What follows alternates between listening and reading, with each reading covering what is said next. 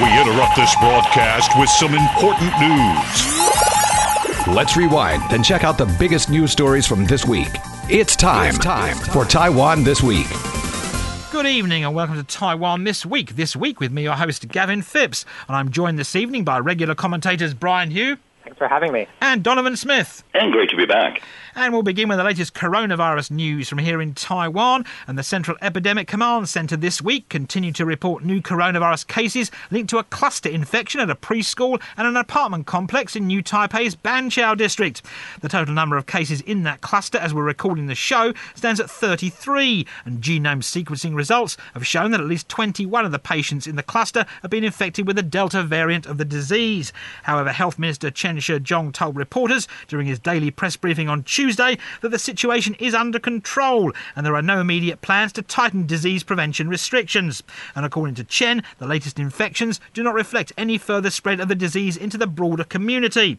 Now, the Epidemic Command Centre on Wednesday reported a new Delta variant case that sent some alarm bells ringing after it was announced that it involved a woman in her 20s who cleans airplane cabins at Taoyuan International Airport. Now, she tested positive for the virus as part of routine testing of airport staff, and the Epidemic Command Centre said that although genome sequencing results show she is infected with the Delta variant, further analysis is needed to determine whether the case is connected to the recent clusters involving that variant.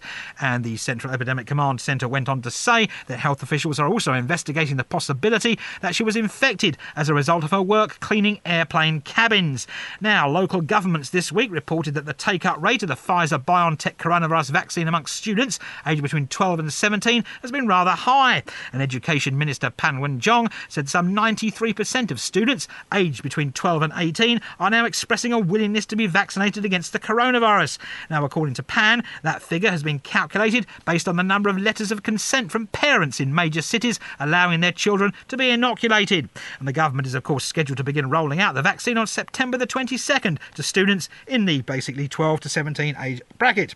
However, while the government is now set to roll out the Pfizer-BioNTech coronavirus vaccine, there's some concern about a short supply of Moderna coronavirus vaccine doses. Now, questions have been raised about the availability of Moderna vaccine doses, as some 2 million people are waiting for their second shot and some 1 million others are still waiting for their first shot. There are, as we speak, currently about 240,000 doses in stock. However, 1.08 million doses of the Moderna coronavirus vaccine, purchased directly from the manufacturer, are slated to arrive in Taiwan this evening. Now, the government has ordered a total of 5.05 million doses of Moderna vaccine from the American drug maker. And the health minister this week said the government has also signed a contract to purchase 36 million doses of the Moderna vaccine, while negotiations on new orders from AstraZeneca and Pfizer-BioNTech are also in the pipeline. And the health minister says that means that Taiwan will have enough coronavirus vaccines to be administered in third and fourth booster shots, if necessary, over the next 2 years.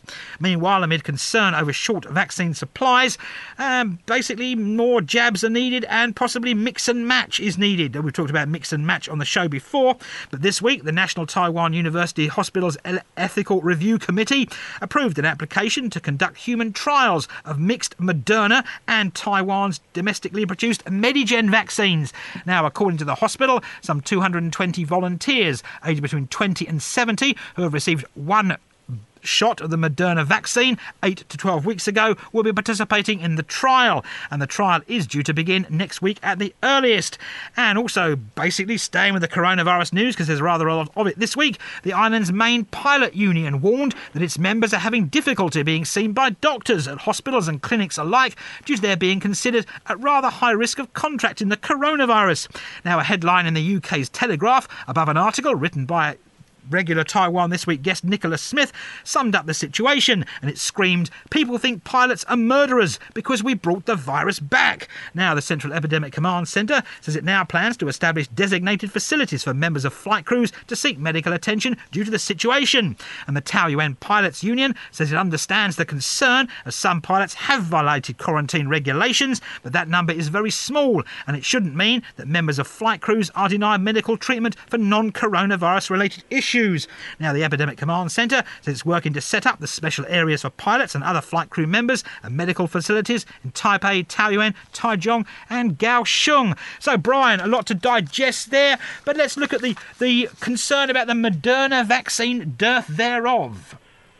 Yeah, that's right. Part of the issue is supply, and Taiwan has experienced delays with any of its purchases, and that includes Moderna. It's quite ironic because in the beginning, the public was very fixated on Moderna, viewing Moderna as the only safe vaccine, but then it ends up being so slow to arrive. So in theory, with these purchases, Taiwan should have enough for next year and the future, but there's still the question about when will these arrive. So it's quite interesting now that we're seeing these trials for mixing and matching in terms of Medigen vaccines and Moderna vaccines. This would be probably too late to alleviate the current, to act on the current outbreak with regards to the testing results. And so this is probably meant for the future in terms of thinking about booster doses. I think also because Taiwan has ordered such a large amount of Moderna for the future, that indicates that vaccination in the future for subsequent years will be relying on Moderna. And so then it makes sense to try and mix Medigen with Moderna specifically. I think Taiwan is also, or particularly the Taiwan administration, also is considering what to do with Medigen in terms of using it for booster shots, in terms of encouraging the public to use it, also in thinking about the future uses of Medigen, perhaps as a booster shot, and promoting it abroad in terms of other countries that could potentially take it up. For example, phase 3 trials are undergoing outside of Taiwan in some countries. And so I think it's one of those issues. And so I think there's still a question from the side here as to whether the effects on the current outbreak can be alleviated through, on the shortage of Moderna can be alleviated currently. So, Donovan, I mean, mix and matching with the local Medigen vaccine, obviously that's going to have its naysayers from the get-go. Yeah, I mean, obviously there's quite a bit of opposition coming out of the Pan Blue camp. Obviously, then there were lawsuits filed against the approval process. So there is, and of course their primary objection is that only the stage 2 trials were held, and they're held in a country with basically no actual cases at the time. Now, of course, the FDA and the government was looking at the antibodies produced, and I'm not going to go into the science of it, but it sounds, from a layman's perspective, fairly reasonable that the body showed an antibody response that is equivalent to or better to, or better than, already previously approved vaccines from overseas that have undergone stage 3 trials. So there is going to be some controversy coming from that end. Now, there will be another controversy for a very small subset of people, and that is that if you mix in the Medigen is not generally recognized overseas. So those people who either get 2 doses of Medigen or get one and mix and match with another one, they may have trouble traveling, or in certain cases where countries expect where they require vaccination, they may look at that and they may not accredit it. But of course, Brian, we've seen school children, there's lots of them want to be vaccinated, which is good news. Yeah, that's right. And so according to statistics, 93% of students are willing to be vaccinated, and so that is quite high. And rollout is proceeding on schedule. I mean, for example, New Taipei plans to vaccinate a lot of its students on September 22nd, and then to give them 2 days of online classes so they can kind of stay at home and recover. So it's good, particularly because other vaccines are not able to affect students of that age that are younger, that are under 18. And so, particularly as we see with the Banqiao cluster, there's concern about just vaccines and children, that children who are unvaccinated may prove potentially liable to spreading the coronavirus. And so I think it's interesting there that particularly after all these kind of older people that are maybe more pan blue are calling for BioNTech, the first priority goes to students. And so it's not surprising, too, that the second group after that is probably to target the older demographics that are perhaps unwilling to take other vaccines. And so, for example, Category 9 and those above 65, if I recall correctly, are the next demographic that will be targeted once students are vaccinated with BioNTech. Donovan. Yeah, now, this is interesting. There's sort of 2 things I'd like to add to what Brian said. Now, first, I think it's quite remarkable that the rate's over 90%. In Changhua, for example, it's 96% of students gave approval to get the, and this is after the Changhua County government said they can't actually force the kids to get the vaccine.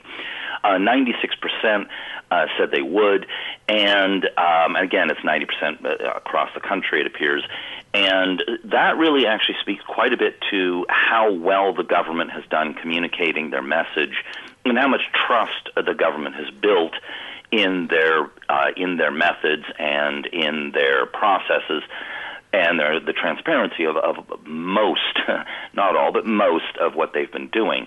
So there is a widespread sense that the government can be trusted with this.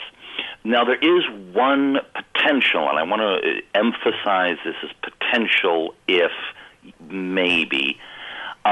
An article just came out in The Guardian here with a headline, "Boys More at Risk from Pfizer Jab Side Effect Than COVID Suggests Study." Now, this is a University of California study, and I should emphasize here this is only in the United States that it's been done. It hasn't been peer-reviewed, and so it's just come out. And the data here, and I'd like to point out here that we're talking about here, they talk about here, they estimate the rate of myocarditis, which is a heart inflammation condition, after 2 shots of Pfizer-BioNTech vaccine is 162.2 cases per million. Now, that's a pretty small percentage here, 1.62.2 million per million for healthy boys aged 12 to 15 and 94 per million for healthy boys aged 16 to 17. Now, for girls, it was way, way less. Older males, it drops off dramatically. This is very specific that there may be a higher risk for boys, particularly in the 12 to 15, but to a lesser degree, 16 and 17. And again, I'd like to, underscore that this is not a peer-reviewed, and it's again only U.S. data here. But this does raise a potential alarm bell that they're using the Pfizer-BioNTech on 12-year-olds and up here in the schools, and this could potentially create more hospitalizations for boys than COVID itself. I don't think that this study is yet a reason to stop what they're doing, but I think it's something that should raise a red flag they should be keeping an eye on and see if it's peer-reviewed or if data comes in from other countries that can verify this. Again, this is one study, so can't judge too much on it. But it's definitely something to keep an eye on because that is the vaccine that they're using. They're rolling out in the schools here starting on the 25th. And of course, Brian, that issue hasn't been played up by the local media yet, but no doubt in the coming days it possibly will be. That's right, absolutely.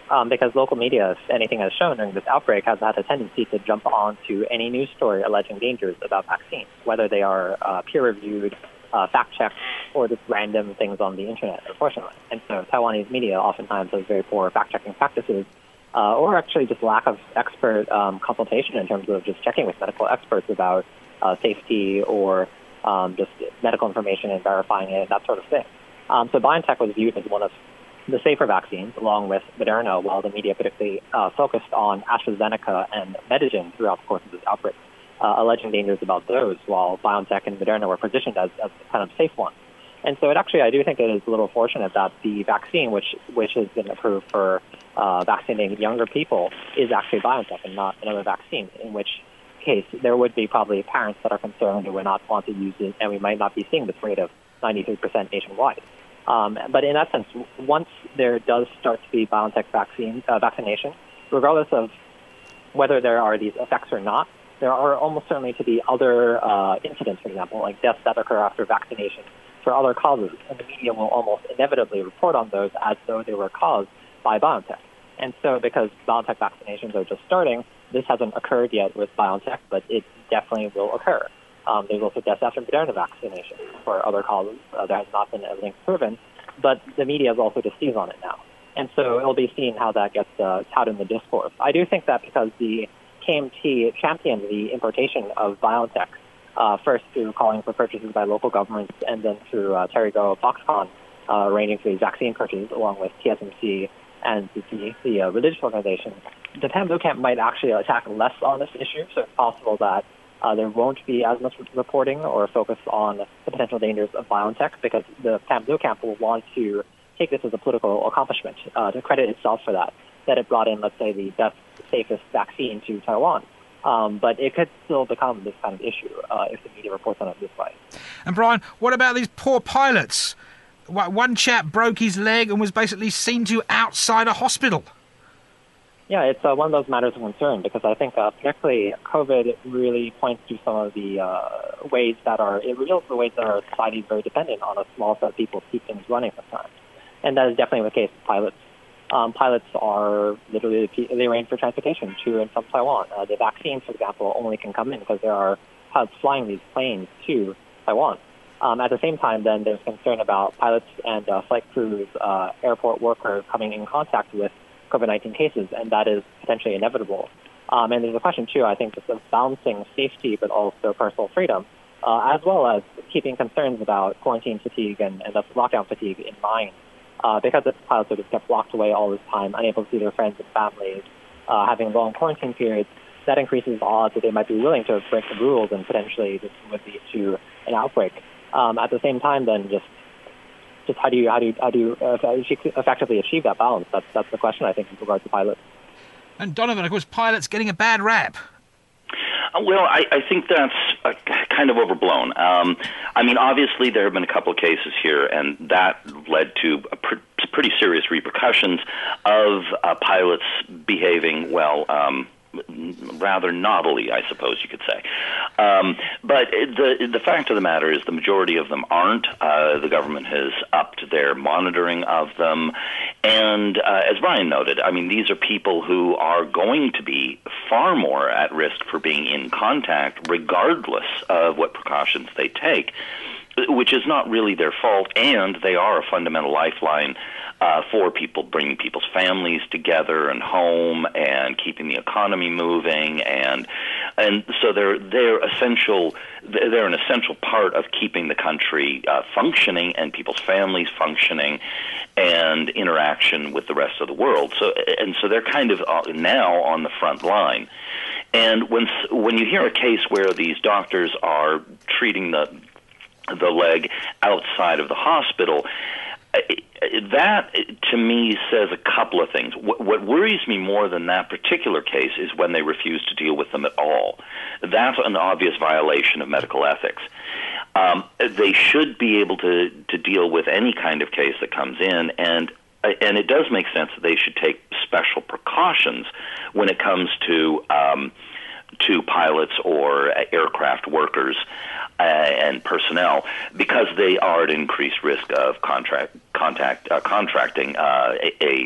coronavirus. Now, interestingly, them doing that outside, there may actually be one. It sounds like they did a very slapdash job from the description I read, although to the doctor's credit, actually keep going outside means that you're going to have considerably better air ventilation. Ideally, you'd have a room inside the hospital where they could all be suited up with the right PPE and so on and so forth, with an extremely well-ventilated room. To be fair, going outside is extremely well-ventilated. But it still seems like a very poor practice to basically cut off your supply lines or put a larger distance in case anything goes wrong during the medical procedure from the hospital, meaning that if anything goes wrong and they need any kind of medicine or any kind of support, that they have to go that much extra distance. So it sounds like poor preparation. They may have actually had a medical reason for doing it outside. But again, the descriptions I've read, and again, I don't know how reliable those are, sound like they did a little bit of a slap job and actually dealing with the situation. So I don't really know for sure. But fundamentally, at the end of the day, doctors do have a responsibility to treat people regardless of what their occupation is, and they should be making sure that they have proper precautions in place to deal with these kinds of situations, considering that it could come from anybody, not just pilots or flight personnel. And you're, of course, here in Taichung, Donovan. Of course, we had the Delta variant in New Taipei's Banqiao district. Is there concern in Taichung about the Delta variant? Well, anything that happens inside of the borders of Taiwan, and to a certain degree, obviously, anywhere on the planet, because anywhere on the planet could actually get here. And so anything, and then especially if anything's inside the country, because people, of course, do move around. However, that being said, central Taiwan now has gone roughly a month, I believe, since there's been a single case. Zhanghua might be just slightly less than a month, where there was a one case. Taichung is at around five weeks or so with no cases, and Nantou hasn't had a case in over 2 months. So essentially, in the last 3 months, in the last 2 months, all of central Taiwan has had maybe 2 or 3 cases, and only one in the last month or so, and none in 3 to 4 weeks. And that's where we'll leave it for the first half of the show, and that rather good news for central Taiwan. But we will return after these rather important commercials.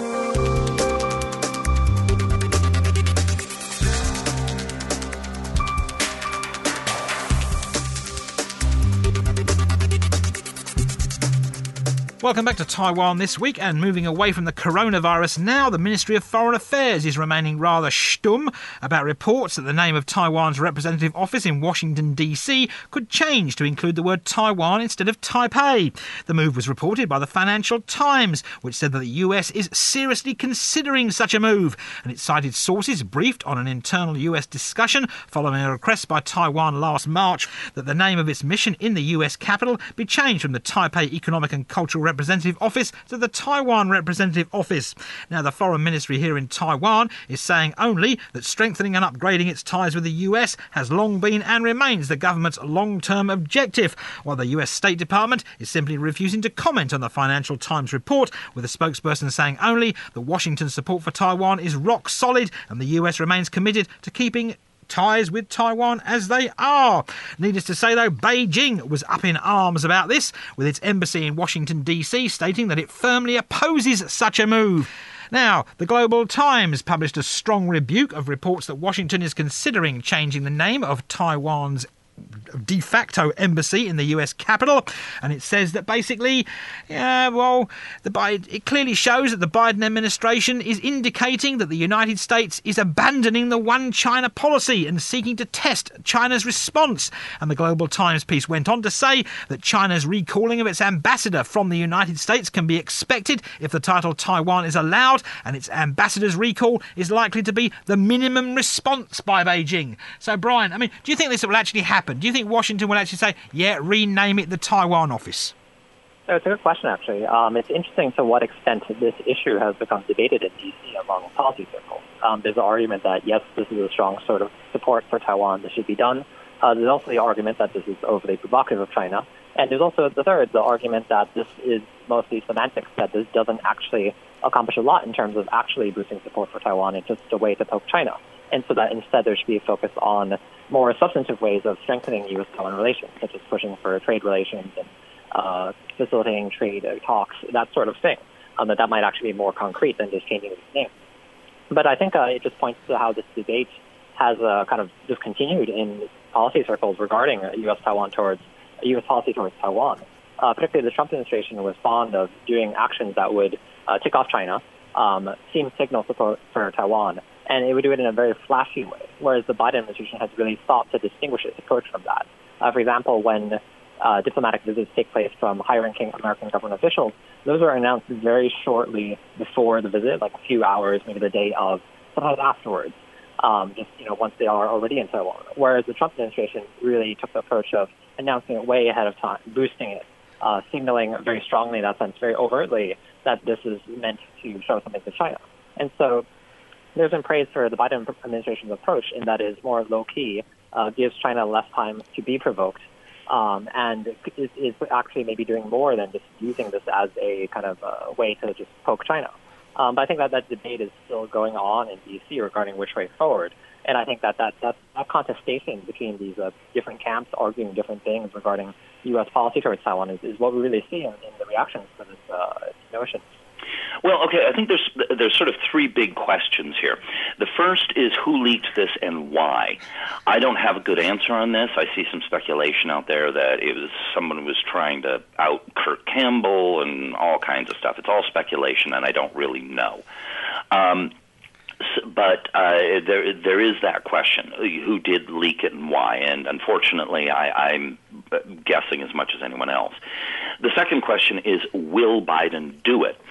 And there's obviously a lot of support in Congress for it. He maintains, or at least says he maintains, good ties with Congress, and so that's an issue. There is, I think, a lot of there's growing international support for it, and he has to make a decision on this. Right now, you've got, when Somaliland used Taiwan in the local office, kind of the world kind of shrugged. Nobody recognizes Somaliland, so who cares, was the attitude, I think. When Lithuania announced that they would be including Taiwanese, that was a much bigger deal. And Lithuania has very little exposure to China as far as trade, China's promises to the 17+1 Eastern Bloc countries for investment and trade have really largely been not materialized, and so Lithuania left that, and they have a strong stance on human rights, and they have their own issues with an authoritarian, a threatening authoritarian power next door. So there's a lot of sympathy, I think, there in Lithuania, and you'll notice that there's been some other countries recently, Slovakia and Czechia and Poland have started showing more support for Taiwan, including holding those online global, the GCTF forum, international forums, and they've been hosting them, which brings together a lot of countries with Taiwan to tackle global issues. So you're starting to see more support from Eastern Europe. Now, if the United States makes a move to do this, if Biden goes ahead and signs it, this will signal to a lot of the world that you can go ahead and do this. You can go ahead and start treating Taiwan with considerably more respect. Now, as to the argument that this is not really actually something substantive, the thing is, in a lot of cases, and I've seen this quote put out there, it's not from me, is that in a lot of cases, when it comes to symbolism with Taiwan, symbolism is substance. And if the United States takes the lead, or follows, I should say, the lead of Lithuania, and the U.S. backs Lithuania's move and does it itself, that will unleash the gates for not just symbolic upgrading of relations with Taiwan. That will bring within its wake, I believe, some actual substantive increases. And you're seeing this out of Switzerland, out of the EU. You know, the parliaments are standing up all over the world and passing bills saying we need to improve relations with Taiwan. Now, if Biden says no, and that would be very, very damaging. Now that this report is out, if this report had not come out and nobody knew that it was a possibility and he didn't sign it, it wouldn't have been an issue.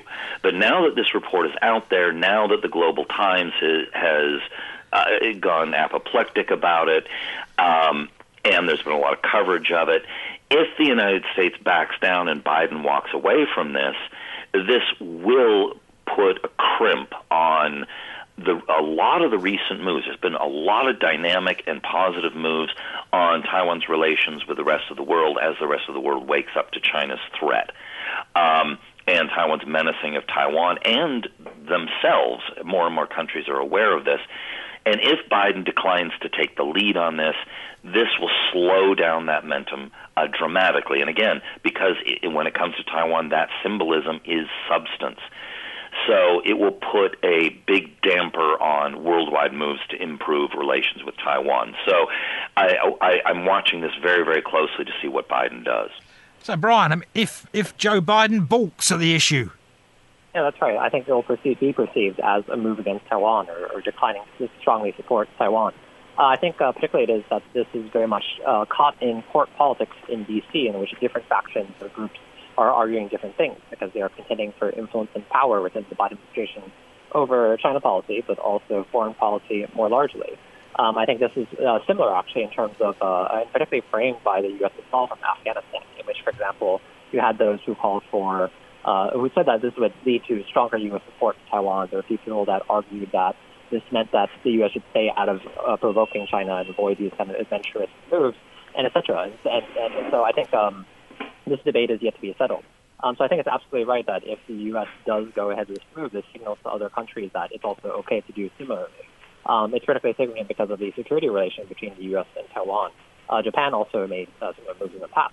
And I think then particularly there would be eyes then turned to other potential security partners of Taiwan in the region, particularly Australia after the nuclear submarine deal with the U.S. regarding what they take and what stance they take.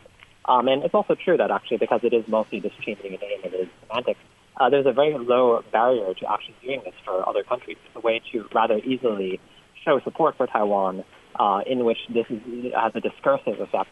So you don't actually have to do anything that substantive. It's really just announcing name change, holding press conferences, circulating it, changing the plaque itself, etc.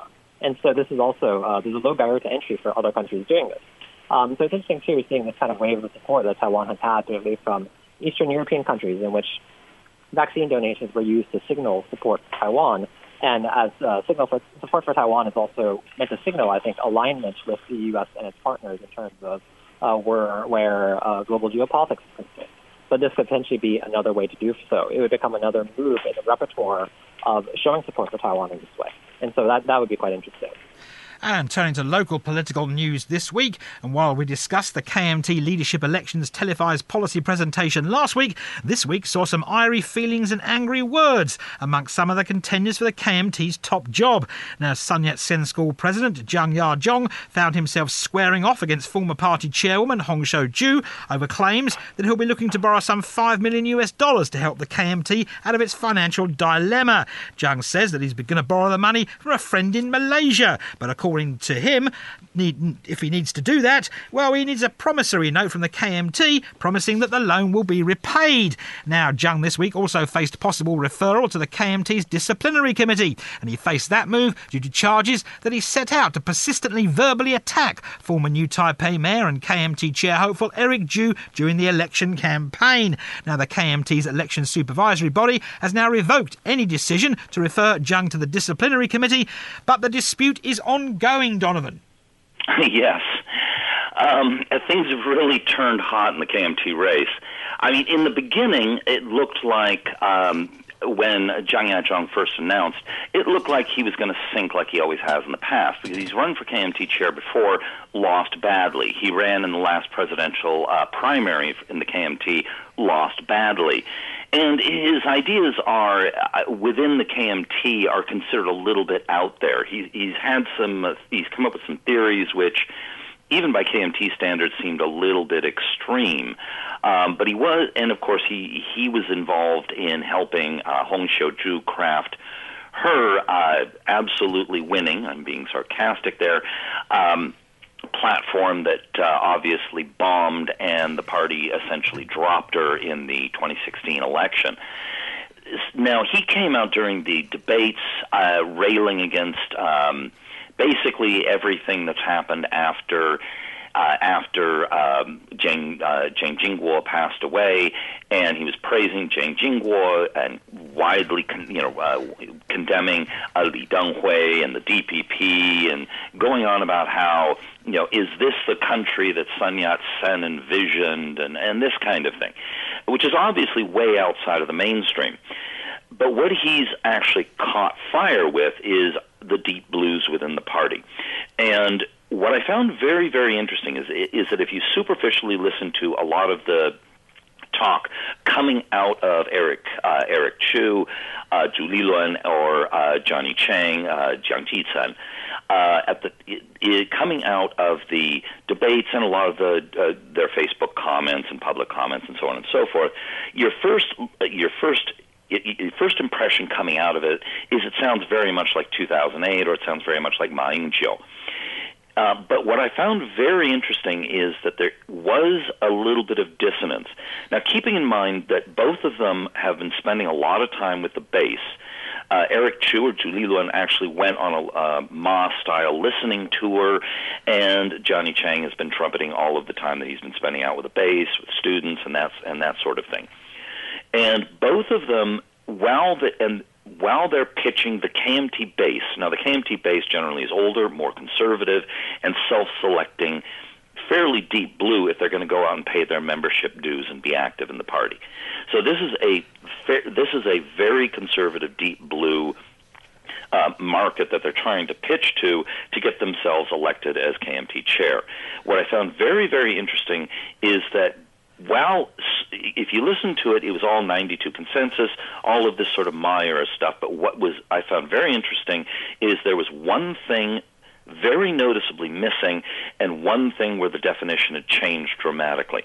The thing that was missing is you'll notice that all the way up through to the 2020 campaign, there's a basic line, and it was one of the most popular ones that particularly Ma Ying-jeou used to great effect. But as part of that, Ma Ying-jeou, Lian Zhan, Su Qi, what's become KMT orthodoxy, the post-2000 era when the party pivoted and is now the party orthodoxy. It was the 92 consensus and opening up to China will bring prosperity and riches, and Taiwan will boom, and all these interactions with China will be a positive thing.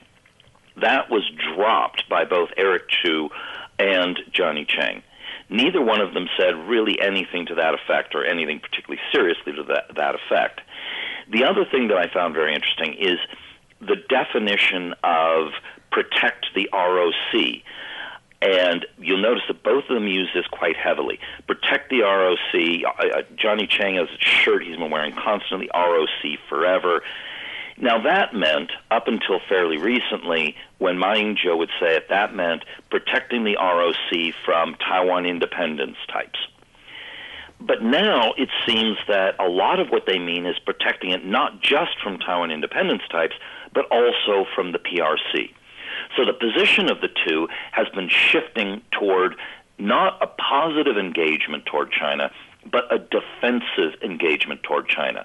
So you'll notice that, for example, Eric Chu very specifically came out and said, we'd like to have more cultural interactions, but we'd like to depoliticize the relationship. No talk of common prosperity or riches like Han Kuo-yu or Ma Ying-jeou.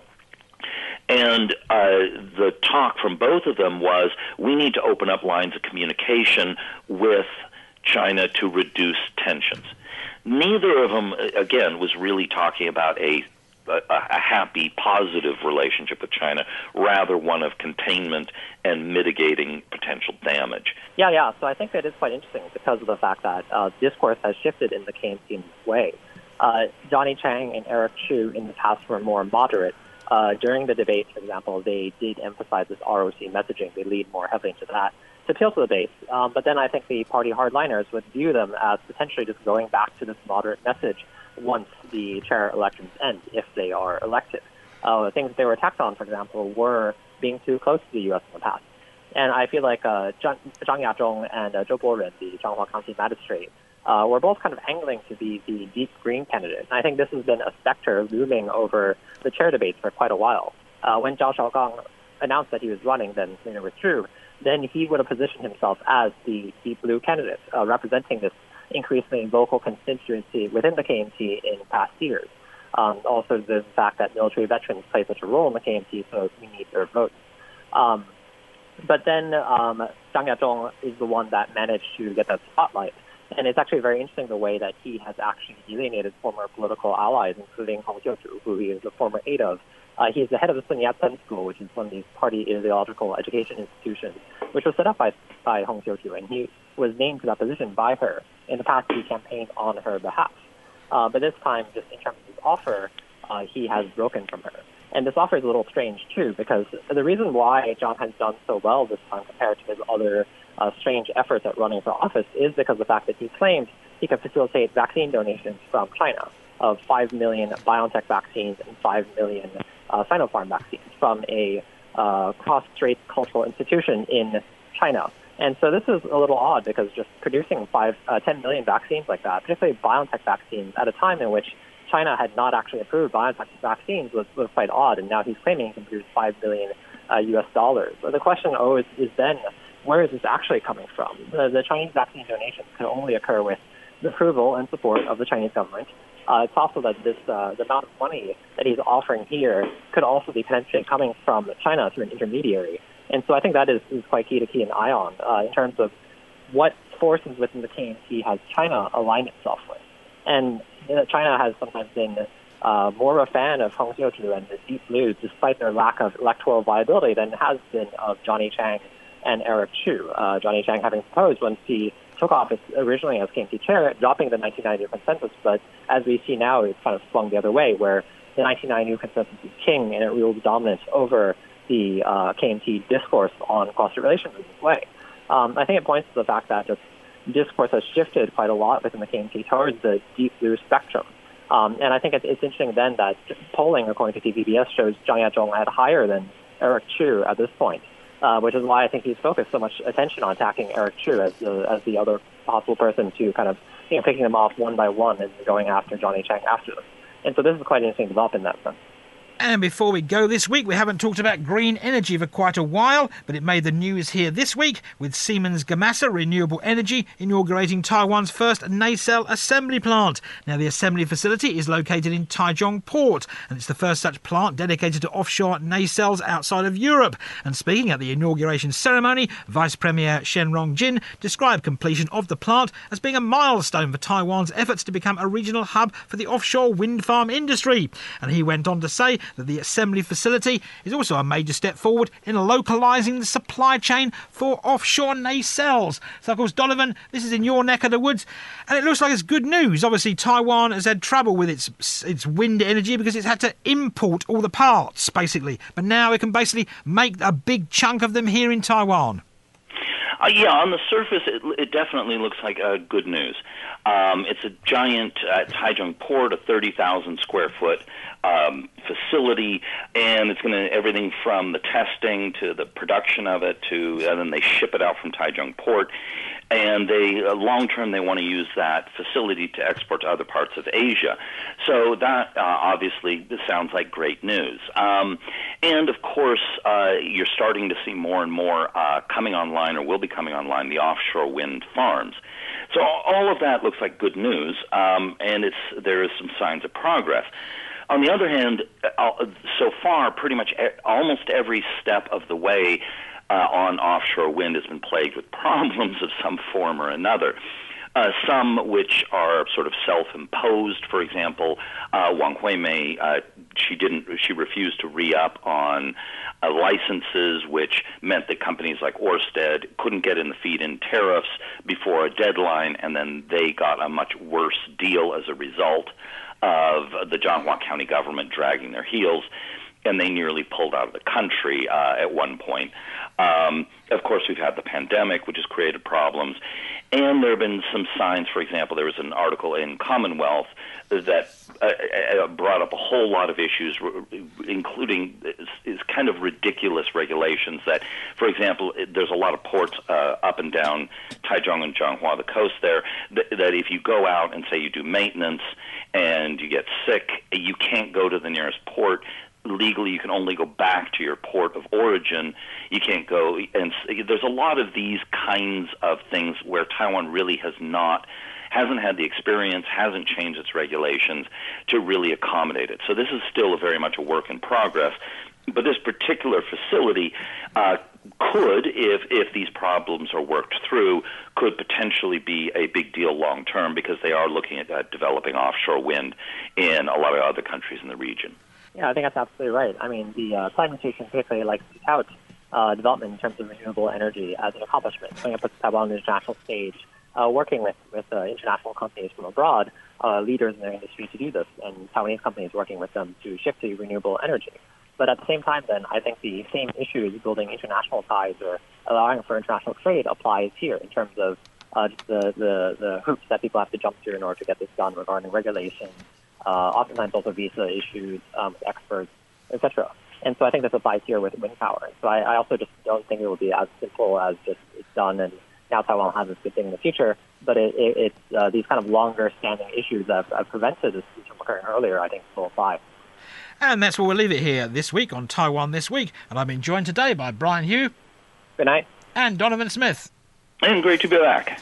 And thanks for tuning in to this week's edition of Taiwan This Week here on ICRT with me, Gavin Phipps. And don't forget to check out Taiwan This Week podcast on your favourite podcast app, where you can get access to all our previous shows. Tune in again next Friday evening at 9 for another informative look at the top stories of the week with Taiwan This Week. And don't forget to also check out our podcast on our website, icrt.com.tw. Now keep it here for more music and news only on ICRT FM 100.